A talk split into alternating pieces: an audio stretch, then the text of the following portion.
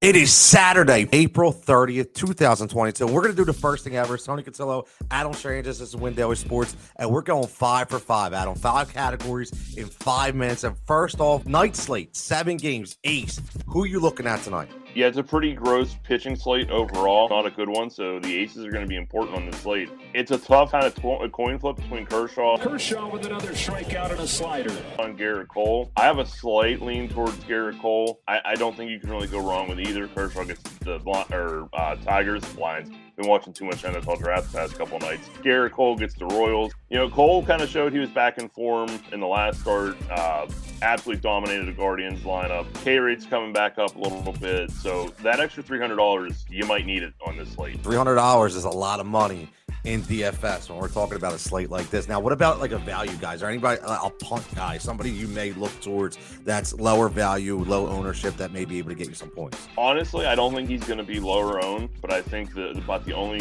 cheap, eh, you know, quote unquote guy on DK is Eovaldi. I don't think I'm dropping below that 8,700 mark. I think the play tonight is Eovaldi, one of the two aces in Cole or Kershaw, and then in deeper GPP maybe Eric Lauer. But man, pitching is so bad tonight. I think you just have to get different with the lineups, and you have to find your value in the lineups tonight as opposed to on the mound. Yeah, I like that. You got to get different. But speaking about getting different, we're gonna go gas can here. We're gonna talk about guys you want to attack. Who's the guys that we want to attack on the offensive side? What are those one or two pitchers that are looking that they're gonna give up some runs tonight? It'll be popular, but I think you have to go right back to Coors Field. It was 14 runs last night. You have Chad Kuhl on the mound, who you know for the Rockies he started off really well.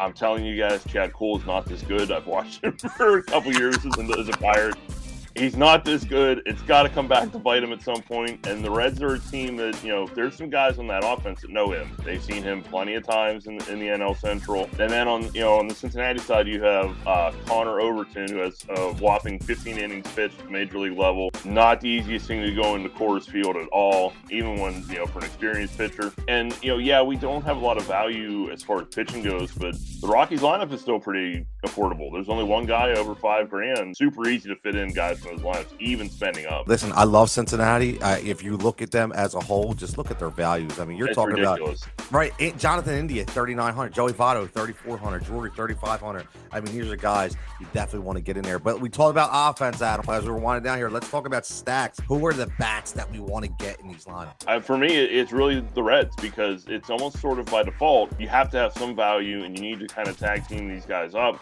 in the stack. Pointing out all these names uh, Votto, Drury, India.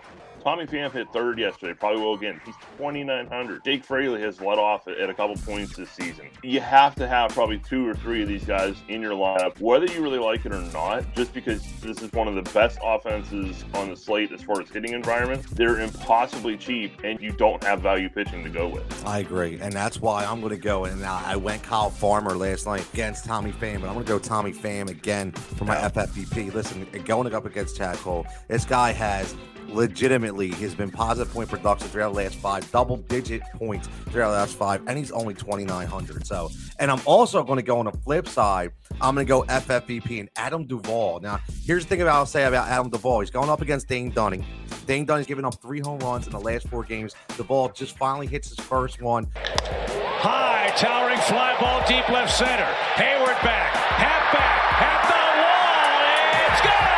Acuna back in the lineup. He gets more protection. So I'm looking at a good night from Adam Duvall, and he's cheap, Adam. I, I really like his number at 2,500. So, Adam, as we get out of here, any last plays for this night slate that we want to talk about before we get out for the five and five? No, man. I really like the Duvall uh, call. Um, I was on him a couple nights ago. Production's not there yet a, as a whole, but his exit velocity, launch angle, everything looks like it's going to start warming up. And we saw last night, we actually got some home runs. We might have the uh, the bouncy ball back in, in play here. Might actually be a fun night for once. It better be. Listen, Duvall's just creeping up on that 200. So he hit 38 home runs last year for a reason. So I think tonight could be his night. As always, give us a follow at WinDailySports.com. This is Tony's Adam. It's a five for five.